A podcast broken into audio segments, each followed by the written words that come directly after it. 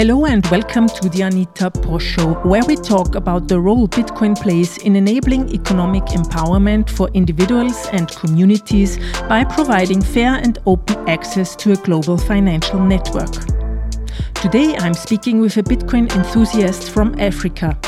Because of his long-time interest in Bitcoin, he has a lot of experience on how cryptocurrencies are being used within the continent. He has been traveling a lot, and as a business owner himself, he has made connections with Bitcoin traders and convicted holders. I invited him to get more insights on how cryptocurrency and Bitcoin adoption will gain momentum in Africa. This is an audio only episode, and you can listen to it in your favorite podcast app. If you want to try something new, listen to it in a Lightning enabled podcast app like Breez or the Fountain app. Thanks for supporting my work go out to the Human Rights Foundation, Paxful, Ledn, OKCoin, and to all of you, individual donors who make Bitcoin for Fairness possible. If you want to listen to these episodes without ads in between, you can become a patron on patreon.com. And for a small monthly subscription, which supports my work, you can listen to these episodes without ads. If you want to learn more about Bitcoin, go and get my book. It's one of the best books to understand not only the question of why the world needs Bitcoin, but also how you can use it to send, receive, and safely store your Bitcoin. Now it's also available as an audiobook. You can find it at learnbitcoin.link. And now on to the interview. Hello, Joseph. Welcome to the Anita Posch Show. I'm glad that you're here. Thank you for having me, Anita. It's my pleasure to be here. You're an African crypto and Bitcoin enthusiast, and I think you have been that for several years now. Um, can you please start with introducing yourself? Like, um, what did you do before you found that way of a profession, maybe, uh, what you're doing at the moment in the crypto space? Um, so how did you start that and when did you hear about Bitcoin the first time? I've been um, knowledgeable about Bitcoin, I'd say probably about 2013. Uh, didn't manage to get my hands on it at that time, but uh, two years later, I began to know about uh, Bitcoin. However, uh, prior to me dealing or transacting in Bitcoin, I used to work at a technology blog. Uh, we would write uh, a lot about the opportunities of the internet uh, in Africa and what African people can do using the internet, how they can use it for more uh, than just playing Candy Crush or um, Metal Gear Solid or various video games, but it can be a life changing tool uh, to help you. Mm-hmm. So I know that there are a lot of problems with money and transacting money in many African countries and also with high inflation. Um, under that, like one of those countries is Zimbabwe, for instance. So can you tell us about those problems a little bit and how Bitcoin and cryptocurrencies can be a solution to that? Um, definitely. Uh, I have spent some time in Zimbabwe, coincidentally, that you ask, and uh, I do have some experiences. Uh, in Zimbabwe, the biggest challenge that people have is a trust issue. Um, people do not trust the establishment. People do not trust the government. People do not trust the banking system. And because they do not trust it, they seldom keep their money in the banking system. As soon as somebody receives a payment, uh, the reason why you see a lot of queues that are there in places like Zimbabwe is because um, people don't trust. You know, they want to get their money and hold it. Uh, and so the opportunity for crypto uh, exists in a place like Zimbabwe because people can be self custodial of their funds. There's challenges with holding on to cash. It's a security risk, uh, number one. Number two, if God forbid, um, rats, something real in Africa, uh, rats cockroaches, uh, various pests get wind of where you are hiding your money. To them, it's food, you know, uh, and not necessarily they look at it and say, we can spend this at the shop. But for that's, them, that's, it's. That's funny that you say that because I never thought about that. You're the first one. I've talked to many people about the problems of cash and, and money in African countries, but nobody was speaking about that. But I understand we, that. We've seen a number of memes online of uh, people having killed a rat after it ate their, their money, their cash. You know, so it's a real thing. Mm-hmm. Uh, a lot of people keep their cash not in the banking system, but prefer to keep it at home because they trust when they want to use it, they would like to use it. They don't have to seek permission. They're not governed by any restrictions, any limits, um, things like that. So people have a tendency to want to off ramp from the banking system, and so they keep cash. Uh, crypto presents an opportunity in a place like Zimbabwe to help people uh, have their value on them, but in a digital format and not in a physical. So, physical, depending on how much you're moving around, uh, I know I've heard of instances in places like Zimbabwe uh, that you know people have one dollar notes. This is American dollar, uh, one dollar, five dollar, ten dollar. To move around with something like a hundred dollars, easy. To move around with something like 10,000, 20,000, 50,000 in these small denomination notes becomes a bit of a, um, an attraction. People are now seeing that, hey, this guy's got a bit of stash with him. And so um, the thieves and various people now want to have a word with you. And so the, the, the opportunity with crypto is that this is now in a digital form um, and it's all on your device. Uh, some people, a lot of people use mobile devices and they can store their money on their mobile devices. Uh, I think Zimbabwe is one of the best places uh, to explain this because a lot of people in Zimbabwe, because of the cash crisis that they've been through, a lot of people use their, their mobile money uh, that's available in Zimbabwe. I think it's called, um, what is it called? Uh, EcoCash. Yes, right? that is that is what it's called. It's called EcoCash. A lot of people use EcoCash in Zimbabwe, and so for them, they're used to having their money stored on their mobile device. And so migrating to crypto, um, the only thing they now have to do is they have to trust the network. With EcoCash, I think um, the EcoCash provider, the EcoCash company, if something goes wrong, somebody has an office and a place to go to and say, hey, it's not working. And I also heard that, like, uh, saw it last year maybe, that the government then imposed limits. They tell Econet, the provider of EcoCash, uh, you're not allowed to allow more than two accounts or one account per uh, SIM card, or uh, there are transaction limits. And also, you have this um, tax on every single digital transaction people do. I guess you've heard about that. I think it's not, it was, last year it was 2%, and now it's even 4%, I heard.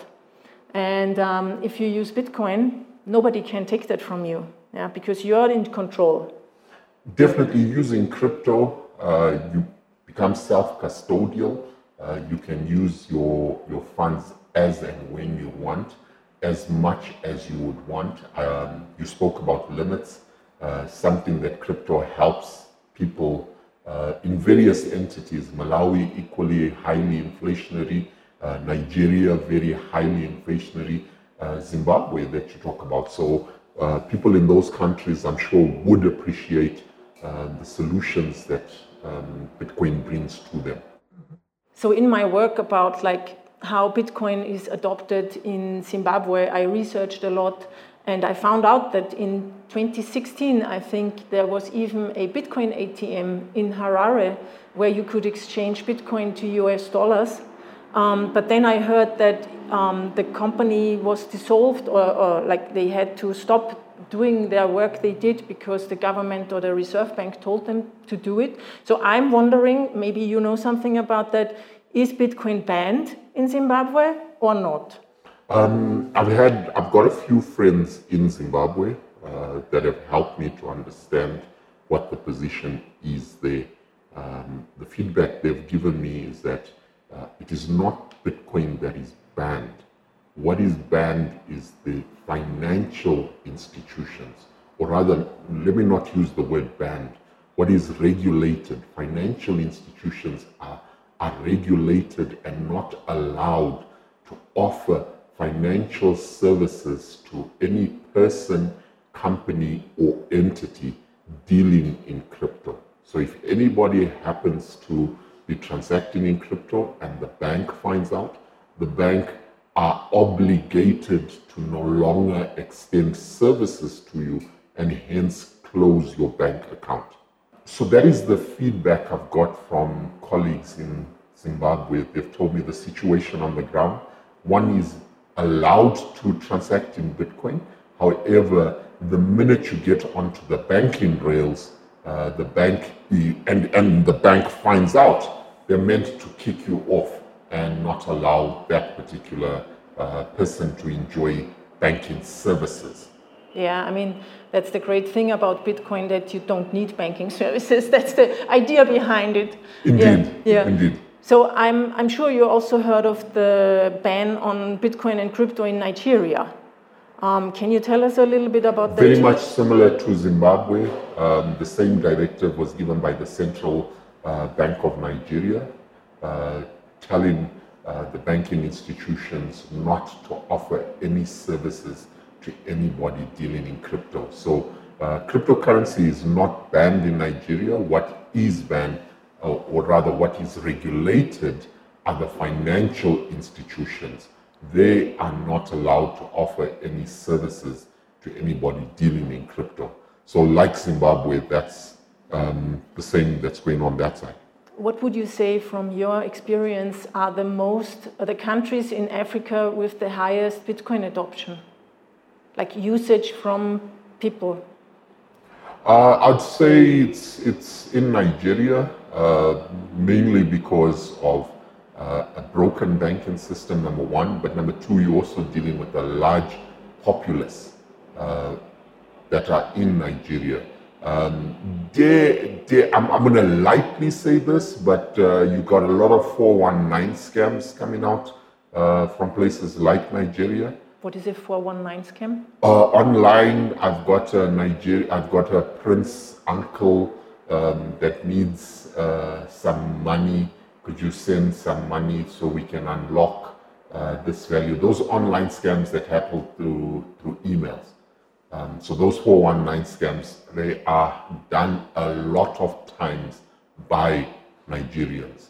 And so the adoption in, I, I, I wouldn't want to say that that's driven adoption of crypto in Nigeria, but uh, because of um, a broken banking system, number one. Number two, uh, they've got a large diasporan community uh, that are also in Western countries and have embraced these technologies. And so when one wants to remit funds back home, uh, a lot of times it's easier to do this in the form of crypto because it's permissionless. It's, you know, there's a lot of advantages doing it through crypto than doing it through uh, the normal regu regulated means. Mm-hmm. And they are also very tech savvy. And Nigerians are. Yeah. I'll give that to them. Yes, they, they are very tech savvy. Mm-hmm. I think another country with very high adoption is Kenya. I saw a recent report about that. Kenya and then I think South Africa. But I don't know how you would describe that being an African. I'm a European, but South Africa is, I think, the most European like African nation, right? Indeed. Um, so South African is is a lot of times um, you find mobile money has failed to take off in South Africa, uh, by and large because they've got a working banking system. Um, because their banking system works, people have no need for alternatives. Uh, there is adoption on the lower end of the market, uh, the lower class. Um, a lot of them are using uh, mobile money. Um, in South Africa, but uh, the bulk of the country has a, a, working banking system available for them. So their need and appetite for crypto uh, is not necessarily to get away from this broken banking system, but it's because people now have excess money and would like to dabble in the area of investing. Um, so you find a lot of times people in South Africa are buying Bitcoin, are buying uh, the various, various other altcoins for what they are and not necessarily for what they can do. So people are buying Bitcoin because they believe in Bitcoin long term. Uh, the Nigeria, sorry, the South African rand has had its own problems, you know, in terms of exchange rate with the US dollars, but not as bad as other countries in the region. So maybe people also want to um, get out of the rand into something a bit more long-term valuable, uh, and hence people are now, uh, I'd say a lot of times people in South Africa are investing in crypto than they are using it for what it can do for them. Yeah, there's a small village in South Africa, in Mossel Bay, um, where they are trying to set up a circular Bitcoin economy. So they are using the Lightning Network for fast and private micropayments. Nice. And the surf coaches earn their salary for the surf lessons in Bitcoin. And then they go to their township and they um, um, like convinced 10 of 17 spaza shops, you know, those little shops, to the accept mom and pop shops. The mom and pop shops, exactly, to accept uh, Bitcoin. So the surf coaches go home and buy their groceries in those stores. And now the great thing now that has happened is that there's an online site called Bitrefill, where you can buy in South Africa. You can buy um, vouchers for Pick n Pay and Checkers via Bitrefill and Lightning. So now even the shop owners can buy themselves vouchers for Pick n Pay via Lightning and then go to the Pick n Pay and pay wow. that way. Wow. So the circular economy, the chances of it surviving are now much higher. So um, yeah, I think these are great projects that show or go to show or want to show that also, let's say it, um, people, lower income people or who have less possibility to save Bitcoin can also use it because for me that's that's the most saving money is important too in bitcoin but using it as a payment rails like what you said um, they are not uh, buying it to hold it but use it because that's the thing that bitcoin gives you this permissionlessness openness borderlessness like there are millions of zimbabweans in south africa and want to send money to their family's home. And they do it already with Bitcoin. I've heard that just today on Twitter, um, where I was tweeting about the Lightning payment I did. And they told me, yes, they know someone in Zimbabwe who has done it, or in Nigeria, or in Malawi. And that's great to see. Yeah, so, so definitely one of the things in Africa, you have a large uh, segment of the market who are getting into crypto not because they believe in that particular cryptocurrency, but they believe in what it can do for them. So it's actually a means to an end. And in Africa, because payments are broken, uh, people are using cryptocurrency as a means of payment by and large. The, very few people are buying to hodl uh, and looking at um, the next five, ten years, will this project go up? Will it go down? Very few. A lot of people want to move value from one jurisdiction to another, from one city to another at the quickest and cheapest means possible because a lot of people in Africa are watching their dollars and cents. You know, they're counting their money by the cent because it means a lot to them. And so when they're transacting, uh, the minute a transaction goes more than a dollar, it becomes a big deal for them because they're actually sending five dollars or ten dollars, and so that's um, five, ten percent of the value being taken up in fees. And so um, the value that crypto brings in terms of low charges, uh, especially you mentioned Lightning Network. Uh, I was I was mentioning to somebody the other day of how the fees on Lightning Network are as good as negligible. You know, it's like they don't even exist. I don't even know why they put it. It's like five, ten sets, if at all. You know, um, so it's it's very cheap. Um, so the main thing, uh, obviously, that's that's keeping the spread and adoption of crypto right now is the element of network effects. There isn't much because there are not many mom and pop shops that are accepting. Um, so it's hard for people to say, let me get this, get, let me get onto this payment platform that gives me zero fees. Because when I get onto it, where can I spend it? You know, what can I do with it? Uh, you mentioned a small village out in South Africa that is paying um, surfers. So not really giving the surfer a choice. They're saying to the surfer, we're giving you in crypto and oh, you can use your crypto. I'm not too sure. You'd know better. Did the surfers elect to be paid in crypto? Yes. Their preference was? Yes, they're doing it voluntary. It's, a, it's an educational program, basically. So um, there's a surf school, and 10 years ago, they have been starting to uh, teach children from the township surfing for free. And so Herman, the guy who is the organizer or the, owner of the surf school, he said, um, I've heard about Bitcoin Beach and how a circular Bitcoin economy can help people in the future. And it's better to, to help them to understand and use it now than in 10 years.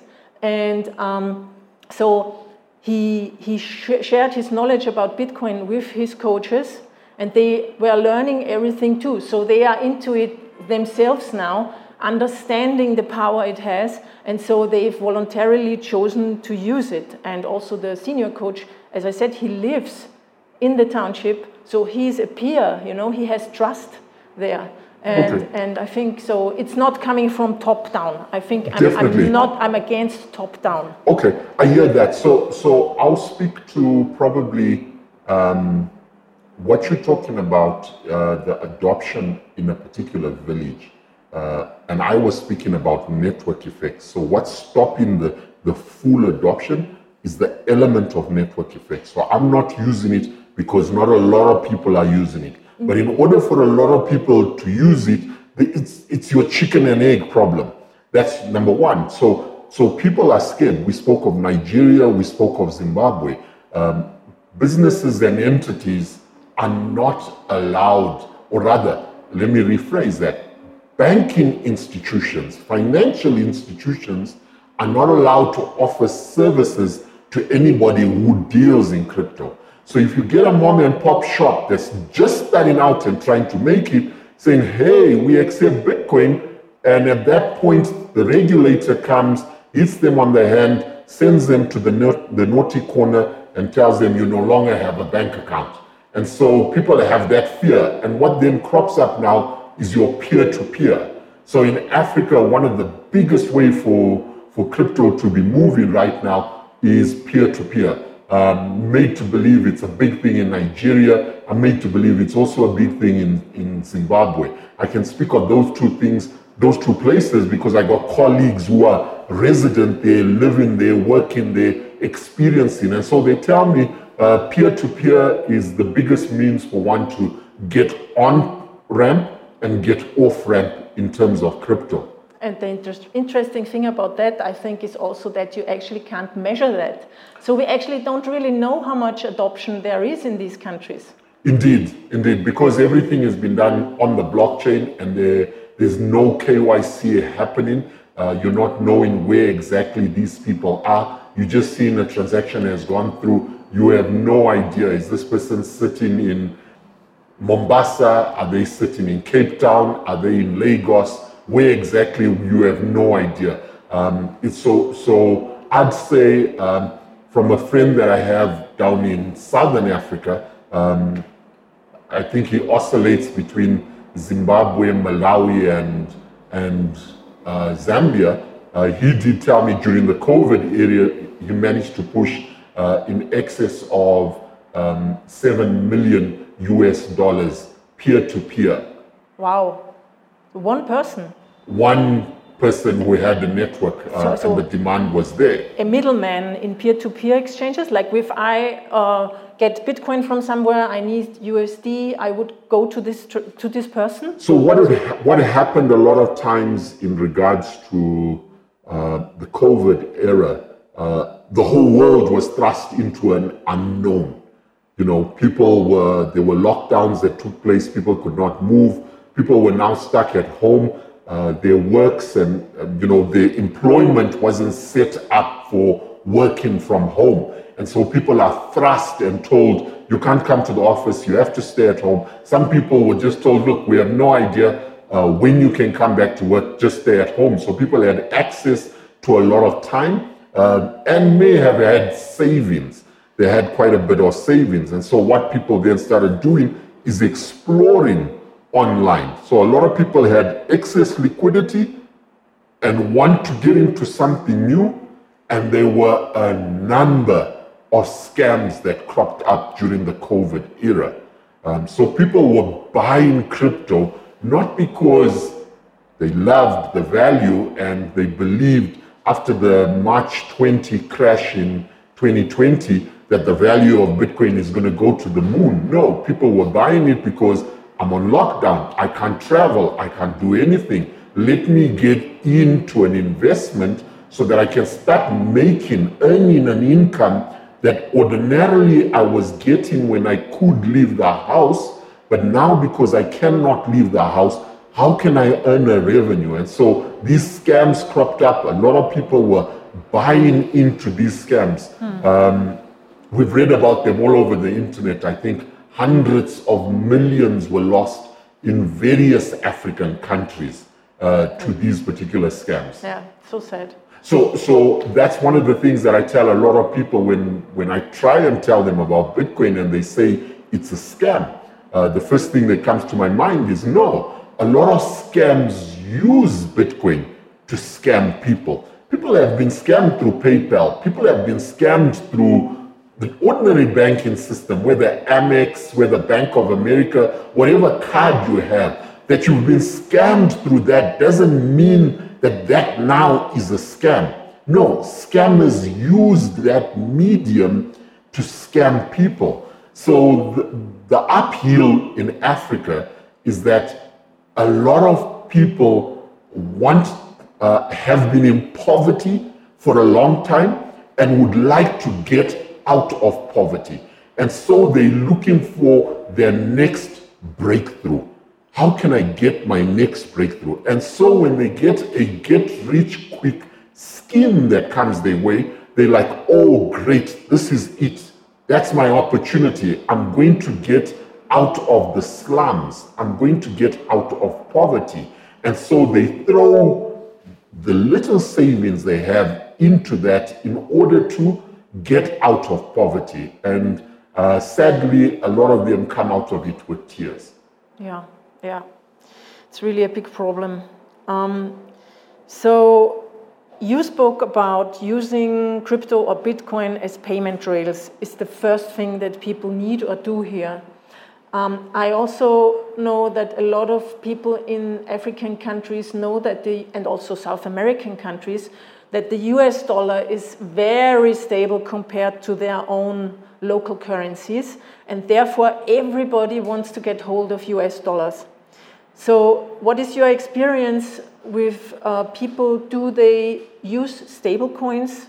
Um, maybe they even use more stable coins than Bitcoin. Can you tell us a little bit about that? Definitely, Bitcoin has been the pioneer in the industry. Uh, a lot of people know Bitcoin. Um, a lot of people have gotten into crypto through Bitcoin.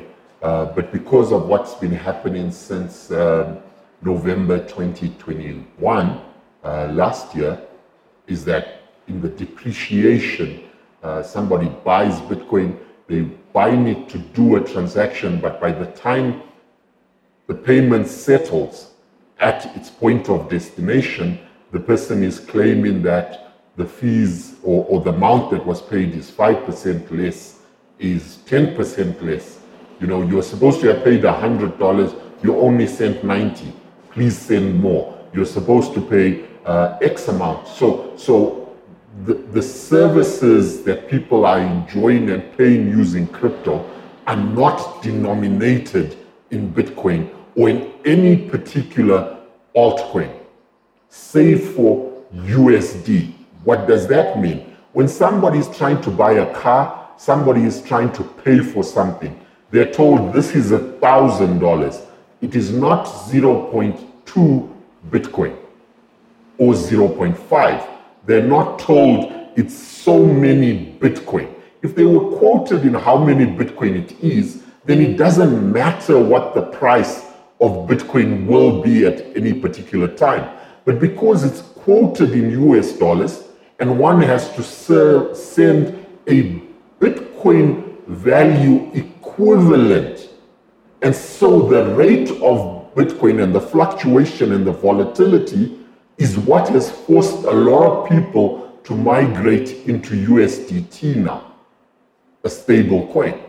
Um, because when somebody is quoted $1,000, they're paying $1,000. There's no surprises from that. Did you say you wanted a $1,000? Yes, you did. Did you get a $1,000? Yes, you did. With Bitcoin, Ethereum, Stellar, all these other cryptos, that guarantee can't be made unless the payment is instant. Mm-hmm. Do you think that there are people that are using USDT, but then also say, okay, but now a part of it I want to save and I put it into Bitcoin? There is an element of, of the market that are doing that, um, but that in Africa is a very low uh, percentage of people that are dealing in crypto uh, because a lot of people in Africa are hand to mouth. Uh, as soon as they get funds, it's going uh, to buy food, it's going to buy basic essentials.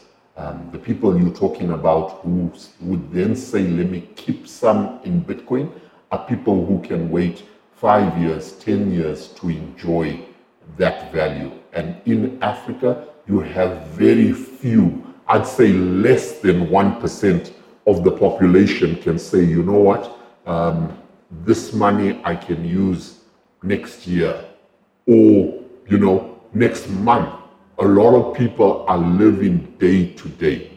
Yeah. A lot of people in this market. So it doesn't depend if they use Bitcoin or USDT for a payment. As soon as they receive it, they exchange it to USD or local currency. Is that correct? Indeed. Yeah. Uh, so what happens is people get Bitcoin in a number of ways.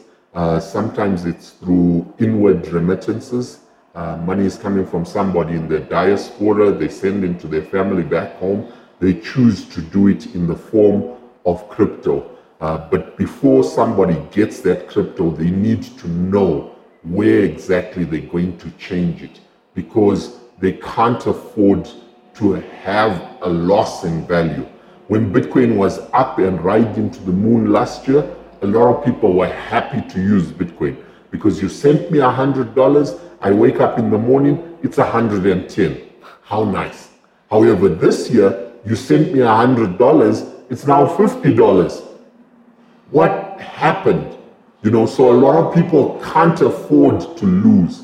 Uh, they become risk adverse. They do not want to expose themselves to that risk. Because I don't have excess liquidity, when you send me money, the first thing I'm doing is I'm off ramping. I'm either changing it to food, goods, services, or I'm changing it to something stable like fiat. Mm-hmm. Yeah. Relatively stable if we think about the Zimbabwean dollar. well, well, US dollar. Oh, no, which, which is also depreciating, arguably, but it's a, a lot stabler than what I'm holding in in yeah. an African country. Yeah, yeah, exactly. I guess so. If you want to uh, cash out uh, USDT or Bitcoin, it's also the same way you need to find a person you can trust who exchanges it for you. Very few exchanges are available on the continent. Um, Binance is there. However, Binance they do have a peer-to-peer platform. Uh, LocalBitcoins was present as well. Uh, so was Paxful. Uh, Paxful was present, yeah. is present in Africa. Yeah, yeah. It helps people on the peer-to-peer uh, element. Um, it's, it's again a chicken and egg. It's a network effects. Are there enough people in my country using this particular platform to help me on ramp or off ramp? I know particularly in Zimbabwe, for example, uh, there are no exchanges available to them. Um, there's rumor that Binance may have opened a, a couple of weeks ago, um, but a lot of people make use of WhatsApp groups. They get involved in WhatsApp groups and start posting, hey, I've got some Bitcoin, I got some Ethereum, I got this, I got that, I'm looking for cash. And so uh, anybody else in that particular group um, will then either tell you, hey, I know somebody who does it, or I am actually interested. Let's meet up. I'll give you some cash. You give me the crypto. But that's also a little bit dangerous, right? I mean, from the user perspective, but also from the person who is exchanging the money, uh, it's a little bit dangerous. What, what are the risks involved? Yes, there are risks involved. Um, the kind of risk you could look at is someone can way lead you and tell you, I'd like to do a cryptocurrency transaction. Either I have crypto or I have cash. Can you come with the other end? I could say to you, uh, I'd like to sell some crypto. Um, please come by with 50,000 US dollars. I'd like to do a 50,000 US dollar transaction. And so when you get here, um, straight away I tell you, thank you, please leave the cash and see your way out. There's those risks that can happen. Uh, and likewise, the other way, I could tell you I'd like to buy crypto. The minute you sent me the crypto, I tell you thanks. Um, that cash that you just finished counting, please leave it here and see your way out. So there are risks involved. Um, the risks are there. I haven't heard of um, many incidents of where people have been physically harmed in Bitcoin transactions or crypto transactions in Africa. Uh, but then again, I don't know everything that has happened. Yeah, and that happens with cash too. I mean, yeah. Indeed. Yeah. Indeed, it does, yeah. Maybe you have a message for uh, the Bitcoin developers, builders, um, for developers here in the countries, here in Africa, um, uh, regarding uh, Bitcoin adoption and growth and usage what will spur adoption in country? I'd say um, probably two things. Number one would be uh, the element of network effects. Uh, you'd, you'd want uh, higher adoption. The more people that are using it will bring on more people. Um, so that would speak to the utility. Can people use uh, crypto in country for more than just uh, sending it to a scam? Can I go to my local supermarket and make a payment? You spoke of things like um, airtime, airtime, which is mobile carrier balance. Uh, can one pay for their electricity? Can one pay for their water? What what exactly? So so there needs to be an increase. Somebody needs to take an interest in onboarding this end of the of the market to make sure the merchants are coming on board.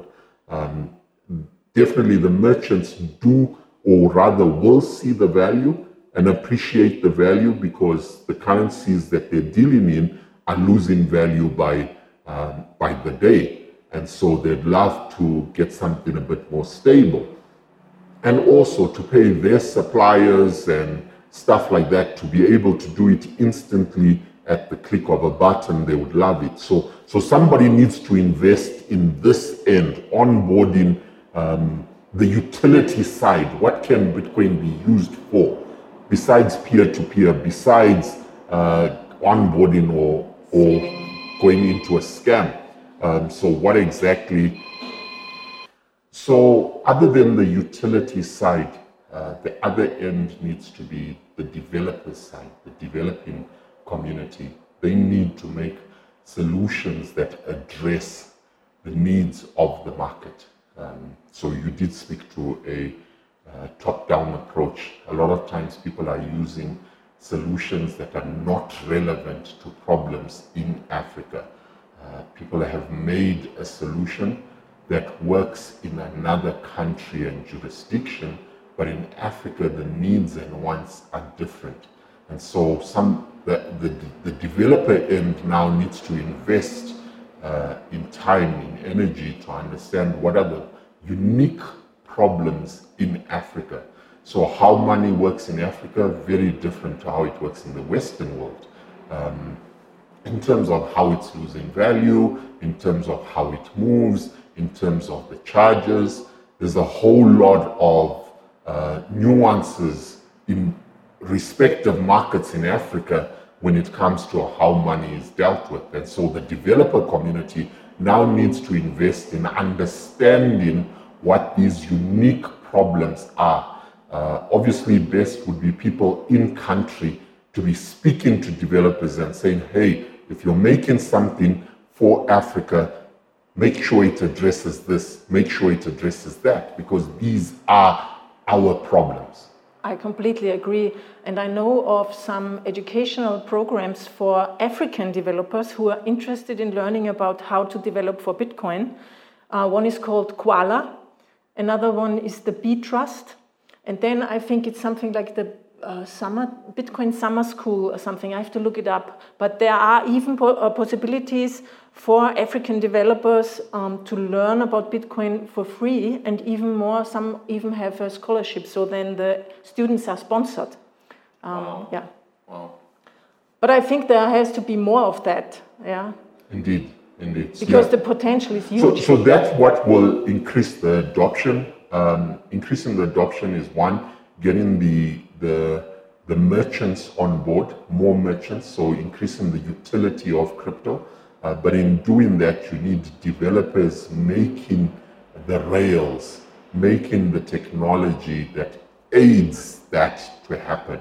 Um, so it needs developers in country or developers that are liaising with people in country and working to give solutions that are relevant what would you say, because it just comes to my mind, I think one point which is also very important about Bitcoin adoption is to, to share the knowledge of self-custody and how to custody your coins yourselves. Because if you have it on an exchange, it's the same as you uh, are using the banking system. Um, what would you say about that? There definitely is a need uh, for an awareness. Uh, however, I think the amount of exchanges that people have been using in Africa that have gone belly up versus to what they've been exposed to in country, uh, that rather rather the one devil than the other. You know, that's maybe how people would look at it. Some of these exchanges would help them to on ramp or off ramp easily uh, when they'd want to get into an off of fiat. Uh, so maybe that's why some people may do uh, the custodial route. Um, but yes, there is a need for that. But again, people only realize it when they get burnt, yeah. um, sadly. And so, yes, um, I, I, do think there is a need for education in the market on that. Yeah, yeah. And I know that there are solutions coming up uh, which will be some sort of in between, you know. You don't have to self custody your seed yourselves, which is difficult for many people in terms of security. They live in, they live in difficult uh, circumstances. Um, but they also don't have then to go to uh, exchanges where you have a third party and you also are, uh, um, you, you have some risks there. So it will be some sort of in, in, in between those two levels, nice. um, like a federated community bank, you can say, where several trusted people of a community that the community is already existing. People know each other. And you have some people uh, who are very, um, uh, you can trust, who are very trusted in the community, and they can hold the keys for the community together without someone like one, pe- one person or so can run with the money. Um, but that's a solution that will come next year. Sign me up. I, will, sign I will sign you up. I love it's, the it's idea. Called, it's called Fedi. Oh, nice. Yeah. Nice.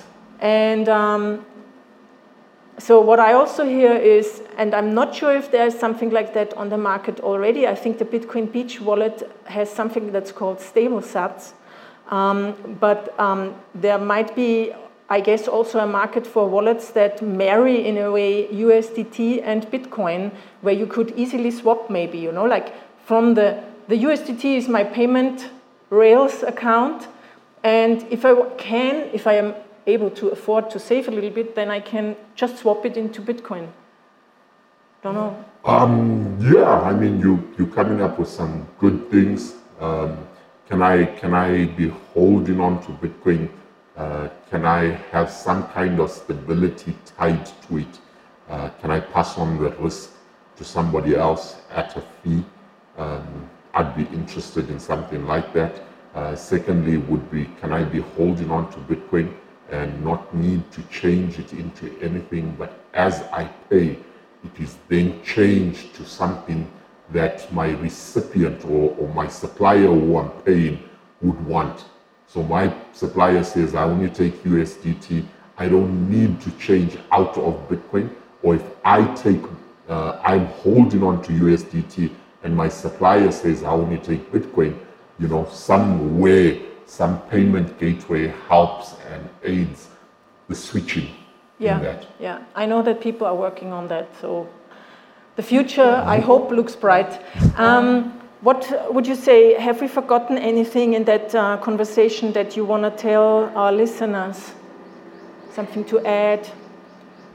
Um, well, probably uh, the needs in Africa are a bit different, they're a bit nuanced. Uh, a lot of people are living from hand to mouth, and so the adoption of crypto will be for something else, not necessarily for the utopian uh, hodl uh, ideology, uh, but a lot of people want to use it as a payment trail. Um, so the need for crypto to solve um, payments in Africa is huge. Uh, not a lot of people in Africa can afford to stack sats. Uh, however, if the two can be done, uh, I think I was sharing with somebody the other day, and I was saying to them that you know people in Africa are used to paying high and exorbitant fees, but if those fees can be lowered, uh, and while they've been lowered on that payment that is being made, a percentage of the fees are going towards me stacking sats. So oh, so you just you mean like that some sats are automatically being saved or sent, sent into Bitcoin maybe? Correct, correct, and probably locked up uh, that I access it in three years. Three years, and it, it, it was the fees. So I can turn on. Do I want a one percent fee? Do I want a two percent fee? Uh, people in Africa are used to paying fees as much as five percent. You were saying uh, in Zimbabwe. Yeah, so I heard people, even 20%. Yes, people are used to paying fees that are exorbitant. So I could reduce the fees, uh, reduce my fee to 1%, but in that 1%, maybe 50% of that value is going towards stacking sats. Yeah, that's a great idea, I think. um, yeah, thank you very much. So, last question. Um, I, I understand you have, help, have been helping other people exchanging Bitcoin to US dollars and the other way around and USDT for several years now. Um, how was there a growth? Did you see a growth in people from, I don't know when you started, maybe 2017 or something, I don't know, until now? What has changed? Uh, COVID. COVID came and spurred um, the number of transactions, the number of people uh, because of the lockdowns that were taking place, a lot of people were trying to get into and out of crypto. Um, because crypto was being used as a payment rails and people could not travel, uh, a lot of people got into crypto due to them. So the biggest um, fuel, jet fuel, rocket fuel that took place in, in adoption was COVID and no, this is not me asking for another COVID to come back, um, but definitely that did that did do something to to the adoption. And have you seen people stop using it again after the price went down? Uh, not because of the price going down, but more because um, lockdowns have gone away and people can now freely move.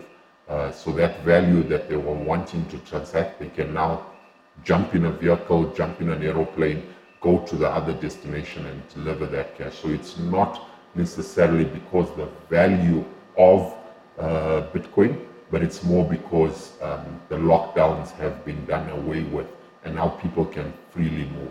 Yeah, because I always say, or I always believe that when people here have experienced how easy it is to send Bitcoin, let's say from, I don't know, Kenya to Zimbabwe or South Africa, I mean, that it's even possible is a huge uh, thing for them. And I think they won't go back then anymore, you know? You won't say, oh, it worked brilliantly with Bitcoin, but now I'm using the banking system again. Sure. So the only problem uh, with crypto in Africa is the liquidity problem. There isn't much liquidity. There's not much uh, crypto that is circulating, and so people pay a high premium in order to get their hands on Bitcoin. So remember, people don't want Bitcoin because it's Bitcoin. People want Bitcoin because of what Bitcoin can do for them. Bitcoin can settle this payment for me. And so when there's a high fee attached to me procuring that Bitcoin, so, so moving Bitcoin is very cheap with the Lightning Network, with the various means. You know, network fees have gone down right now to cents, you know, uh, or let's say even a dollar if you want to be extravagant. But the cost of one acquiring that Bitcoin, one has to pay a premium, anywhere between uh, 3 to 20% extra. That's what people are paying to get. So it doesn't become much of an option.